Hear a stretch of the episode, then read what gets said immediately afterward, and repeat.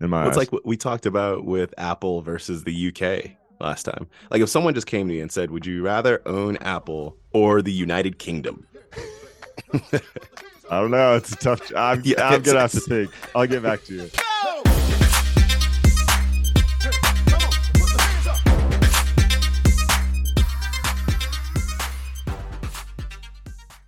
This podcast contains the arguably witty banter of two friends, Skippy and Doogles, that like to debate about investing.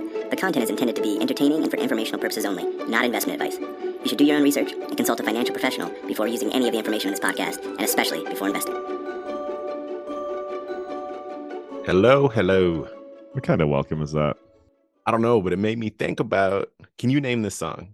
I'm just gonna I'm gonna give you a couple lines from an old hook. Well, that's not really actually the hook. I think it's it's like it's part of the song. Au contraire, mon frère, don't you even go there. Me without a mic is like a beat without a snare. I cannot. Oh, it's one of those. It's not. It's not the song that made me fall in love with hip hop. It's not. But it's the song that like turned my flywheel again. It made me realize what talent could be. How many mics by the Fugees off the album The Score? It's a Lauryn Hill epic. I knew it was the female artist, but I couldn't figure out which one. hmm Yeah, Yeah. yeah. There you go. Anyway, Wait, uh, is this the top albums yearly review? Hip Oh. hip hop breakdown? Because I'd Uh. I'd listen to that. Two nerds talking about investing. I'm not really in, on for that, but but two investing yeah. nerds talking about hip hop oh, that's, That's way worse. intersectionality, bro. How you doing this week? I'm great, man. Uh, Ooh, how about you? I love that. I love that. Pretty good. We had uh soccer tryouts this week. And so it's always a tense week. Stressful week, yeah. Yeah. But turned out all right. Turned out just just where we thought it would. So it's pretty solid. I'm glad. Let's so a fra- a favorite age-old topic of mine that I was banned from talking about. But then about I think a month or so ago, someone else brought it up. And so I was then allowed to talk about it again. Yeah. Cathie Wood. Yes. What Cathie Wood does. Cathie so Wood likes hip hop, by the way. Cathie Wood loves hip hop. Cathie Wood loves hip hop. So I don't know about that. But Cathie Wood runs ARK. ARK has a variety of funds, but is best known for its innovation fund. And within that, best known for severely amazing, epic level outperformance back in 2020. And then since then, not so great. But this week, Cathie Wood came out and talked about NVIDIA being way too expensive. In fact, Cathie Wood came out and said NVIDIA is priced ahead of the curve. Now, the reason I bring this up is that Cathie Wood historically has always said, I only buy stocks that are priced ahead of the curve. No, you're not serious. I mean, I, I can't give an exact quote, but but that, that's what she always talks about. It's about innovation. It's about our research and innovation. Like we're buying ahead of what technology is about to be. And and in fact, Cathie Wood with NVIDIA specifically owned buku wuku of NVIDIA because NVIDIA, as she stated a few years ago, was the AI stock to bet on. Yep. Yep. The reason That's a that direct this- quote. the reason that this script has flipped is that Cathie Wood sold from at least from the ARK Innovation Fund all of their Nvidia shares back in January when Nvidia was roughly it's like a little bit over 100. Now that Nvidia has quadrupled ish, tripled to quadrupled over the last few months, all of a sudden it's way too expensive and priced ahead of the curve. I have two lines of thought around this. One of my lines of thought is as remember last week when I said, How do you know that something's in a bubble? It's because everyone's pointing to it and saying it's not a bubble. Mhm. Maybe another indicator is when Cathie Wood does say it's a bubble, that it's definitively a bubble. That's one. That's one take. The other take is that this is the most talk your book like line of thinking I've ever seen. Which of those takes is right? Neither of those takes are right, but there is something that's wrong here, and it's Cathie Wood. I need to tell a story. Okay, so go ahead. whenever I make fun of Cathie Wood on the show, which is frequently, whenever you bring her up, pretty much, I make fun of the fact that she buys stocks with ridiculous valuations. The most ridiculous valuation since 1999 is Nvidia right now. I've ranted about it for two weeks on the show now. so it's the perfect stock for Cathie Wood to own because it makes no sense to own at this price. Here's the story for Nvidia. Start of 2021, the stock was at about 130 bucks a share. It in November of 2021, it was at 330 bucks a share.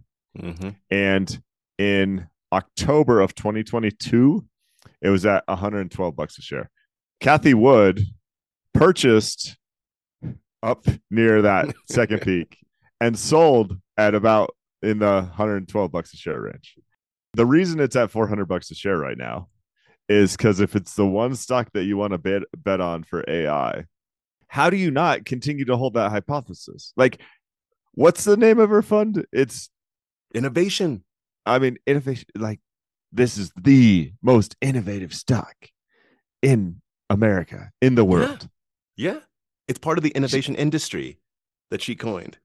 She's sold it at the low, like she has no conviction in her innovation beliefs and she's throwing darts. I mean, this just doesn't make any sense to me. Now, what I'll tell you that what she's saying now is actually true that it's in a bubble and it's overvalued. Yeah. But she didn't buy the stock based on valuation at 330 bucks a share and then sell it at 110 bucks a share based on valuation. She bought it based on a belief and innovation and a story. So it's it's exactly what you're saying. It's like talking out of the both sides of your mouth. It's like, well, it was in a bubble when you bought it a year ago. Then, if it's in a bubble now, From the get, I've wanted to root for Cathie Wood. If for no other reason, it's because having a female with star power in this industry is Yeah. a rarity. that's a really good point. I'm I'm down with that. and then and then every time that i see cathie wood speak or uh, or read cathie wood's words i can't root for what's on the paper or coming out of the face. Like that is what's so freaking difficult here. And one thing that we talked about maybe like 6 or 7 months ago was that in a lot of ways if you just look at the portfolio like let's take some snapshot that Cathie Wood the portfolio snapshot from let's say a year and a half ago. If you just took that snapshot, there was a chance that looking at that portfolio near the end of last year could have been interesting because of how hard some of those stocks got hit. However, because she will buy a stock one day, sell it 3 days later and buy it like a week later, it's hard to bet on the portfolio manager. And so when she comes out and says things like this, I'm like, wait, and now I'm super confused at what you do and how you operate. Like, I don't know what I'm betting on at this point. And a lot of it is because of what you just said. It's like, it, I don't see how this, how do you square this circle kind of situation? Yeah, the uh, last thing there. I mean, completely to your point, she'd be fun to root for. Um, and if she had bought Nvidia 24 months ago in the 200s or something, and held it because of her strong conviction and innovation, and then unloaded it at 400 bucks a share, simply with this hypothesis, we haven't seen a stock this expensive in 24 years. And I love the company, but the valuation doesn't make sense anymore. But hey, I just doubled my money. I got the last laugh. That'd be like stand up and applaud. And I'd be in a situation of like, listen, I can't do that. That's not my investing expertise, but I applaud you for seeing things differently and making money. But that doesn't seem to be what happened. No, who, it's so confusing. It's so absolutely confusing. All right, what you got? So I want to tie up a loose end from last week when we talked about stock market concentration. There's three key stats here that all came out this week, um, just to basically put a bow on that conversation. So currently, the top 10 stocks in the S&P 500 make up about 35% of the index's market cap. So you own 500 stocks if you buy that, 500-ish, but 35% of those are the 10. And it, this week, people started throwing around the magnificent seven for the seven stocks we talked about last week. Oh, It's and really concentrated. The Nifty Five. I haven't heard the Nifty Five yet. No, it, it go. It's a it's a little bit of a nerd filled throwback to the 1970s. The there's a Nifty 50, which rhymes, right? So you like it. So there were like 50 stocks that were indestructible. back in the 1970s. These were the like we talked about Cisco 1999 2000 last time. Like you're a fool if you don't own these stocks. I'm talking about some Xerox. I'm talking about some Polaroid. If you don't own these stocks, you're silly dilly. So that was the Nifty 50. So like people start throwing on the Nifty Five. So we got what'd you say the Salvatious Seven? What, what, what was that that you just said? Magnificent Seven. okay, Magnificent Seven, the Nifty Five. Salvatious. All right. So then is, that, is that even a word? I don't know, but I like it. I'm going to use it this week. on that same line from the Fama French data set, they looked at what happens to a stock on the first calendar year that it enters the top 10 of the 10 most uh the, the largest market cap stocks in the US. Yep. So leading up to that, you obviously have incredible performance. So uh 10 years prior to hitting that threshold, you typically uh those stocks typically return at least 10% a year. Five years before they returning almost 20% a year and the three years before they hit that threshold of a top 10 stock they're returning on average 25 ish percent a year so like basically one side of this graph is showing incredible performance to get to the point where you are one of the 10 most valuable companies in the united states what happens after flat to negative returns for the next three five and 10 year period so typically after you become one of the 10 largest stocks in the us the next three years you perform about 1% a year is your return.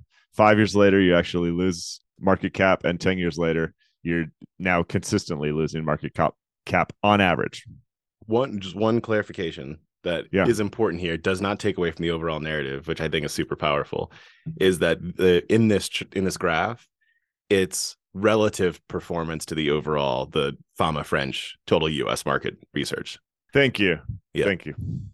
but still it's Um, the same the the uh, juxtaposition of the two sides of this graph are mind-blowing like going from 24 percentage points over the index for three years prior to 0.7% over after it's mind-blowing It just tells you how, I mean, you can't take the market cap of the entire index or the entire world. Like, and, and as you prove that your business is successful and profitable, uh, competition floods the space. So Tesla is a great example of this, where the stock performed incredibly because they had this truly unique.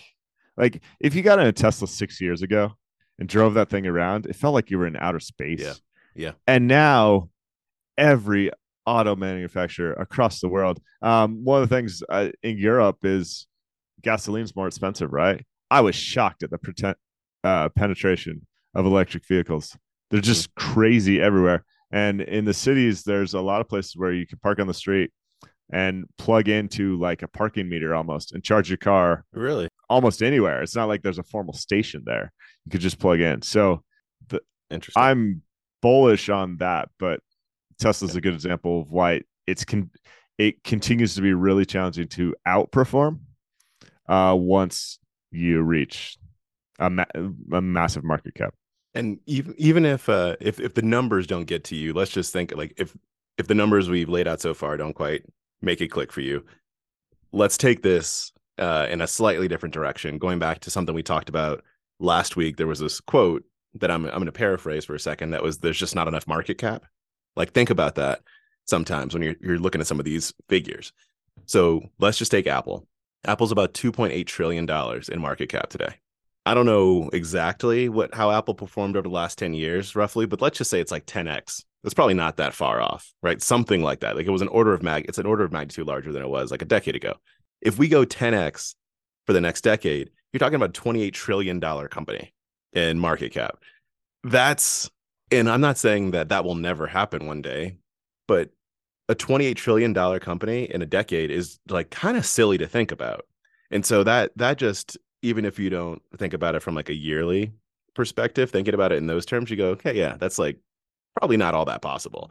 And so it starts to make sense that taking the largest stock company uh, and and extending it doesn't make a lot of sense. I saw a graph actually that did that. I can't remember who put it out, but someone put out a chart that was saying if you just bought the number one like highest valued market cap stock, like what's the difference over the last is like 30 or 40 years? Like we just own that.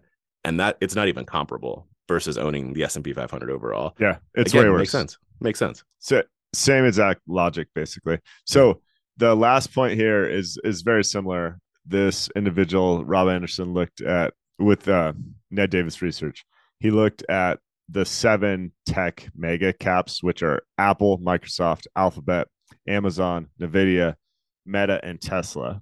The salacious end. And- Yep. Continue. Looked at looked at their current market cap, which is actually larger than the following four industries: financials, all of the financial stocks, energy, all of the energy stocks, materials, obviously all the materials, and industrials. So those seven stocks have more value currently than all those other. I mean, it's nonsensical. It just can't happen. Uh, now, Well- software eating the world as a phrase has been around for a while, and Yeah, true. Is proving that software is eating the world, but it's not sustainable in my Well, it's eyes. like what we talked about with Apple versus the UK last time. Like if someone just came to me and said, "Would you rather own Apple or the United Kingdom?" I don't know. It's a tough. I'm, Yeah, I'm gonna have to think. I'll get back to you. what kind of dividends we talking about over the United Kingdom? That's what I'd ask. All right, I'm gonna reach in the fishbowl, switch it up here because there's something. Uh, I, I was gonna say something exciting happening this week. It's not really exciting. It's actually kind of ridiculous that this always happens, but at least we're finally seemingly getting to the next wave of the debt ceiling conversation. Every now and again, the US hits this point where we are getting pretty close to not being able to pay down or pay our debts.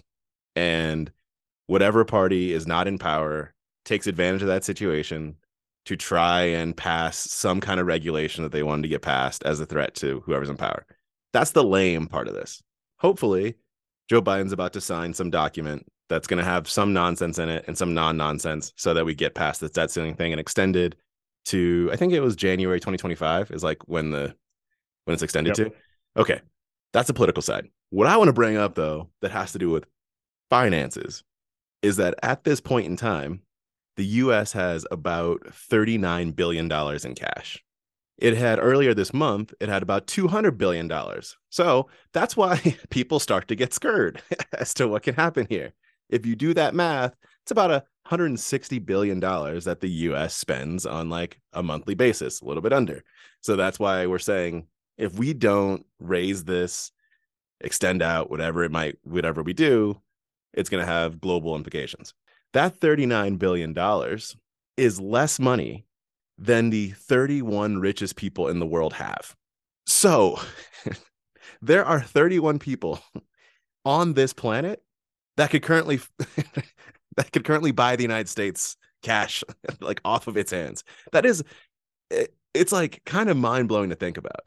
Let- Let's say let's ignore the fact that US can like print money, have more cash and all that. But if you just think about the United States of America and its bank account and you are Steve Ballmer or Larry Page or Elon Musk or Michael Dell or any of these other people, you could look at your own bank account and be more impressed.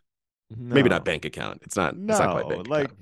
this is it's just numbers. None of this is, is meaningful. I'm, I'm sitting over there just numbers. trying trying to listen hard, but it's like it's it's when people try and compare the US budget to a household budget and you're like, yeah, but does your household have an unlimited tax base into perpetuity forever? No, it's slightly different. They spent down their cash because they were waiting on someone to renew their credit card but it doesn't it doesn't really matter i don't i'm not moved by this argument doogles it's just well, okay.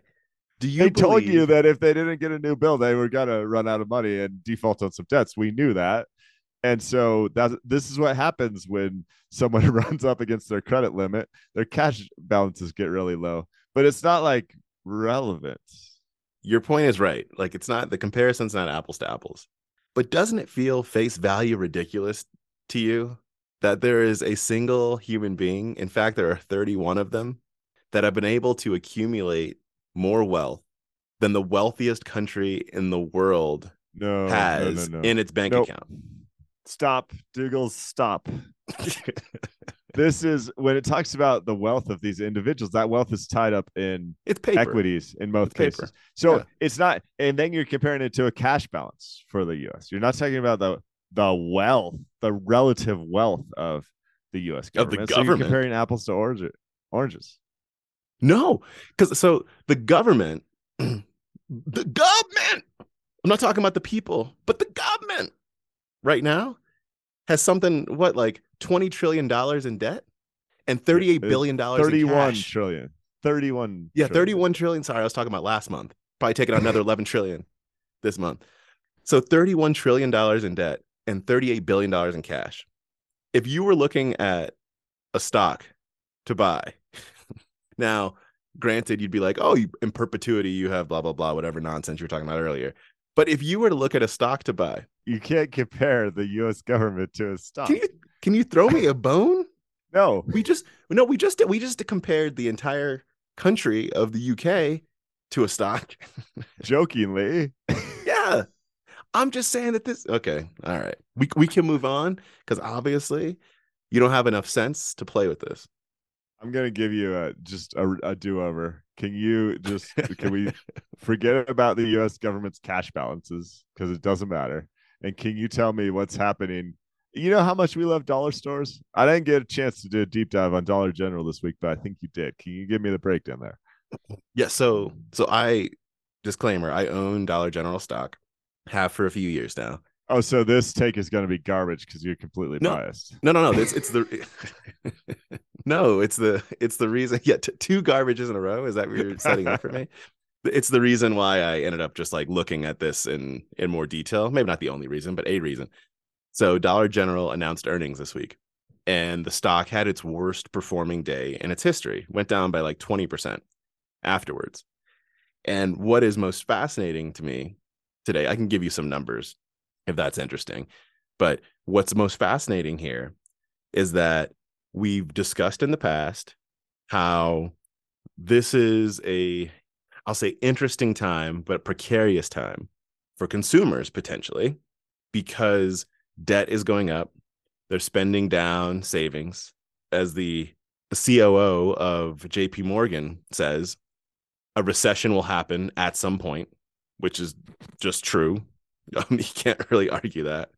Uh, and so, with a potential recession looming, this is the time where folks say dollar stores or low low priced retailers in general, of which dollar stores are one, are supposed to thrive. Like during downturns, they're supposed to thrive.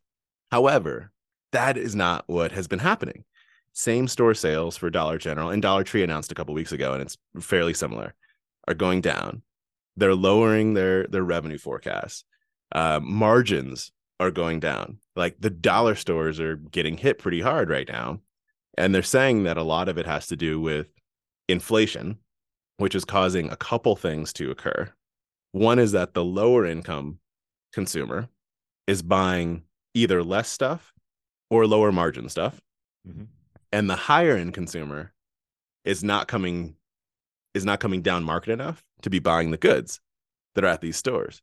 It's a different kind I don't want to say this time is different because I don't mean it the way that folks are saying it, but it's like a different it's a different set of circumstances than we've had to deal with during other um what is this? It's not a downturn exactly, but like slow times, I think. And it's hard to figure out what exactly to do with that. It continues to be like a schizophrenic economy because the jobs report that came out last week was off the charts. Mind blowing. Markets blew up because of it, and um, everything seems great.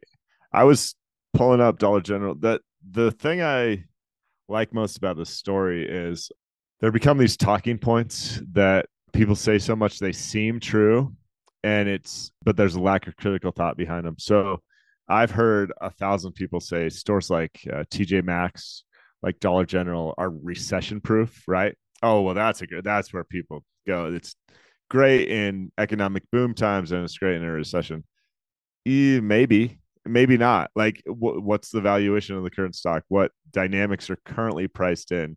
What's your starting point, right? Did the stock start out expensive or start out cheap? And we're at a place where whatever happened for the last recession, if that's where we're going with this debate, is like not necessarily comparable to the starting point of what might happen at this this downturn, this recession. So it's not really apples to apples in terms of dollar stores being a great place to be when the market slows down. And to one of the points that you, I'm going to uh, just hit on again, one of the points you raised is around expectations and what's already been priced in. Yeah. Because if the expectations are that a stock is going to outperform during a downturn, people buy that stock in anticipation of it outperforming during a downturn. and so if it just performs during a downturn, it's overvalued, right? Quote unquote. Um, so I think that's exactly right. So the stock getting hit is is what it is, right? A twenty percent drop. You know, is it overreaction? Who knows? Whatever is what it is. The numbers behind it, the fundamentals, though, I do think are interesting. Like them lowering forecasts and whatnot from a a what the heck is happening in the economy right now. I do think is quite interesting. I saw another graph. I'm gonna try and pull it up while we're here that isn't dollar store specific, but it was just talking about where people are uh, spending or cutting back. Here, give me a second to to pull this up. Well, while you're doing that, um, I just did a really quick like back of the envelope valuation on Dollar General for for a deep value investor like me. A couple months ago, well, in November, it was at two hundred fifty five dollars a share. I'd probably start to get interested around 130 bucks a share, which is almost half the price it was six months ago. It's currently trading at 166. It has pulled back a little and it's at more standard valuation metrics. Like, yeah, it, it just kind of got out above its skis. Mm-hmm. Yeah, I, I think I think that's exactly right. So there's a graph that came out of the McKinsey American Opportunity Survey. So McKinsey the consulting firm maybe like two or three years ago, I can't remember, started putting out this twice a year survey where they ask people, how do you feel about the um, your economic prospects? How do you feel about opportunity in America, et cetera? And the one that came out in December shows Americans are spending more and cutting back. And so this gets to the point that even Dollar General brought up uh, that I said a minute ago. That's around people are they're either cutting back in certain categories um, or spending in lower margin categories. Mm-hmm. So what this shows is that with things like, as you would guess, entertainment, clothing, and debt payments, which seems I maybe wouldn't have guessed that, um, folks are doing more cutting back. Uh, and then areas like groceries, they're also cutting back. Transportation, they're cutting back. So the way that consumers are spending right now is super tricky for a, a cross function or not cross functional, like cross category retailer right now. Like how how do you end up in a low margin business trying to figure this out when consumers are trying to figure it out on their own? So we'll put this uh this graph in addition to the the Dollar General stuff on Monday on the Substack. It, it's a wild time, I think, economically right now to like figure out what the heck's going on. I figured you'd be excited about customers cutting back on debt payments. What's that? Well, that's got to be Doogles. people covering less of their credit card bills. Yes, and what that means is is a challenge. I know total credit card balances just went above a trillion bucks for the first time ever. Now that's that's kind of meaningless because it just means there's more money available today than there had been historically because things cost more.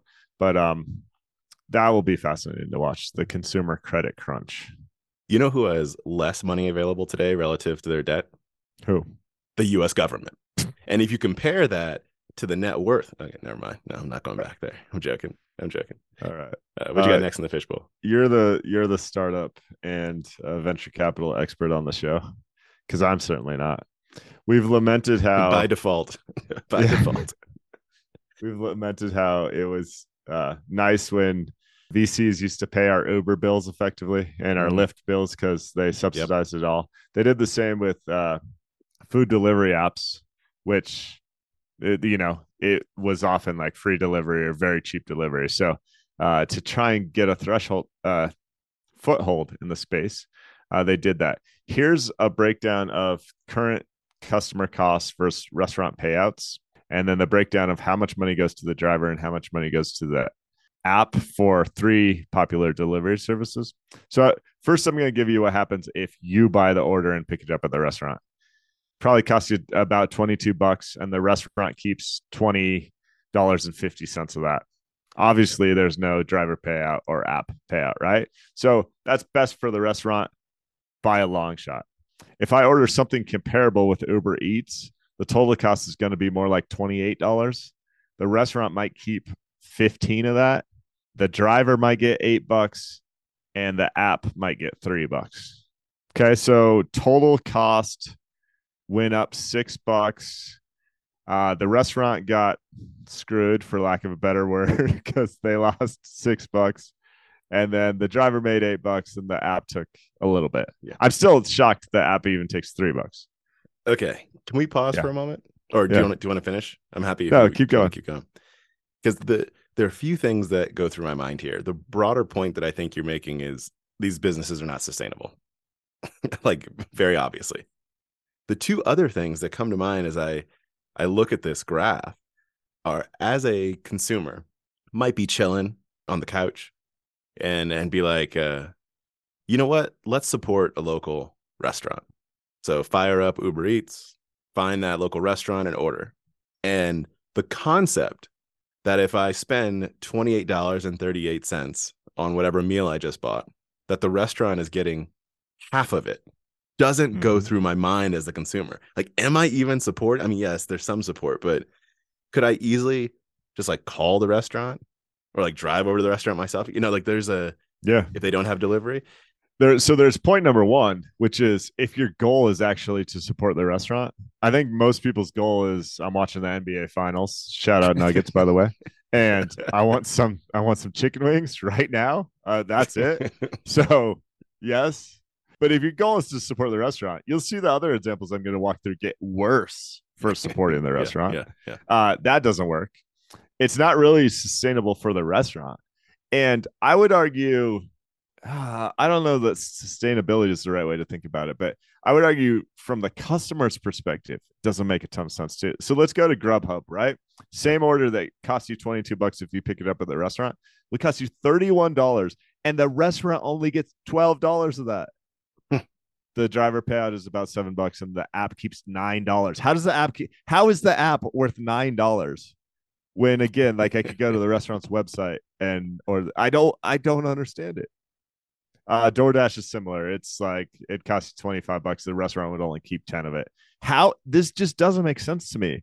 Because if you're the vc when you originally funded this idea it's like great. And you know that you think the economics are going to turn at some point. But basically go back to grubhub. You're saying the total delivery charge between the dri- diver payout and the app payment is $16 And looking at the driver payout, tip your drivers. well so that's my whole thing is this this is not a win-win-win this is a lose-lose-lose the driver doesn't make enough money for this to be worthwhile uh long term. It doesn't seem. Uh the restaurant doesn't make enough money when they operate with low margins anyway. I mean maybe the apps are all right because once you build the thing it's scalable. So maybe the only winner here is the delivery apps Maybe, but they're not making money. no Just putting a pure capitalist business hat on here for a second, folks. If you have driverless cars that are delivering all these things at some point in the future, and so then you add the 369 from Uber Eats that they currently that Uber currently makes plus the 843 and the so Uber is now making $12 instead of 369 maybe in that world the business value actually exists but from what i see from like doordash's 10k highlights they're not really making money they're grabbing revenue market share and not making a lot of money so i i don't know if this works for anybody yeah i mean I'll except tell for you you eating your chicken wings and watching the nuggets game Yeah, which maybe that's what matters. Um, you know, in the all important me. I'll tell you where this works, and it's worked for 40 years. And this is because I used to deliver pizzas, right? Yeah, One of my too, first yeah. jobs delivering pizzas. That works all the way around. So the pizza place gets way more orders because they offer delivery. Yep. The delivery dri- drivers of the pizza place are often the best paid employee because tips, and it doesn't have to be a crazy tip. It could be two, three bucks Yeah. per order.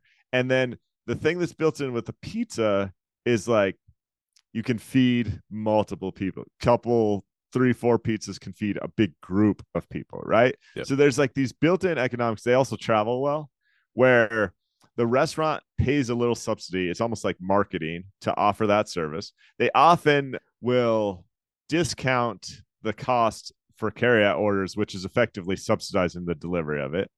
Th- that all works. Like that system is so tried and true Yep. that I don't really know why people try to mess with it because other things don't deliver as well and the economics don't really make sense. If I'm buying myself a burrito, what it feeds one person, is that worth sixteen dollars in transit costs? It's just not. if you go back to uh, Postmates, right? Postmates was, I think they were bought by Uber, pretty sure. And it was a service that would deliver anything to you. So you're like, I want a post it note. I need a pen, whatever, like whatever it might be. Going to your point, it's the delivery model doesn't work for any unit of good. Like it, it because the the I'll call it fixed costs, even the variable costs, but like the costs of delivery just don't equate for like a pen. But if you have something like a a pizza that has like multiple use cases for multiple people for like it's a you get the volume aspect there and it lasts a lot longer. When uh when my wife goes out of town for a weekend, the moment, like the second she steps out the door, my son looks at me with a little mischievous face and goes, Domino's? because that's the time when we're allowed to have it. And we Going order down, that pizza. My wife will come back and be like, What'd you eat? And be like, Every meal was Domino's. Because we we'd order like on special. It wasn't like we ordered Domino's multiple times. like you could eat for the whole on that. And it's got its fruits and the tomato. Anyway, we don't I don't need to. Oh yeah, fruits. It's got like the lava cake brownies, and then all sorts of veggies, which are you know like the cheese sticks. and- all sorts yeah, of veggies. It's like all sorts. basically slam dunk, home Yeah. run. Oh. We have some quick listener mail. If we got listener mail, let's hit that jingle. Hit that jingle. They fight fight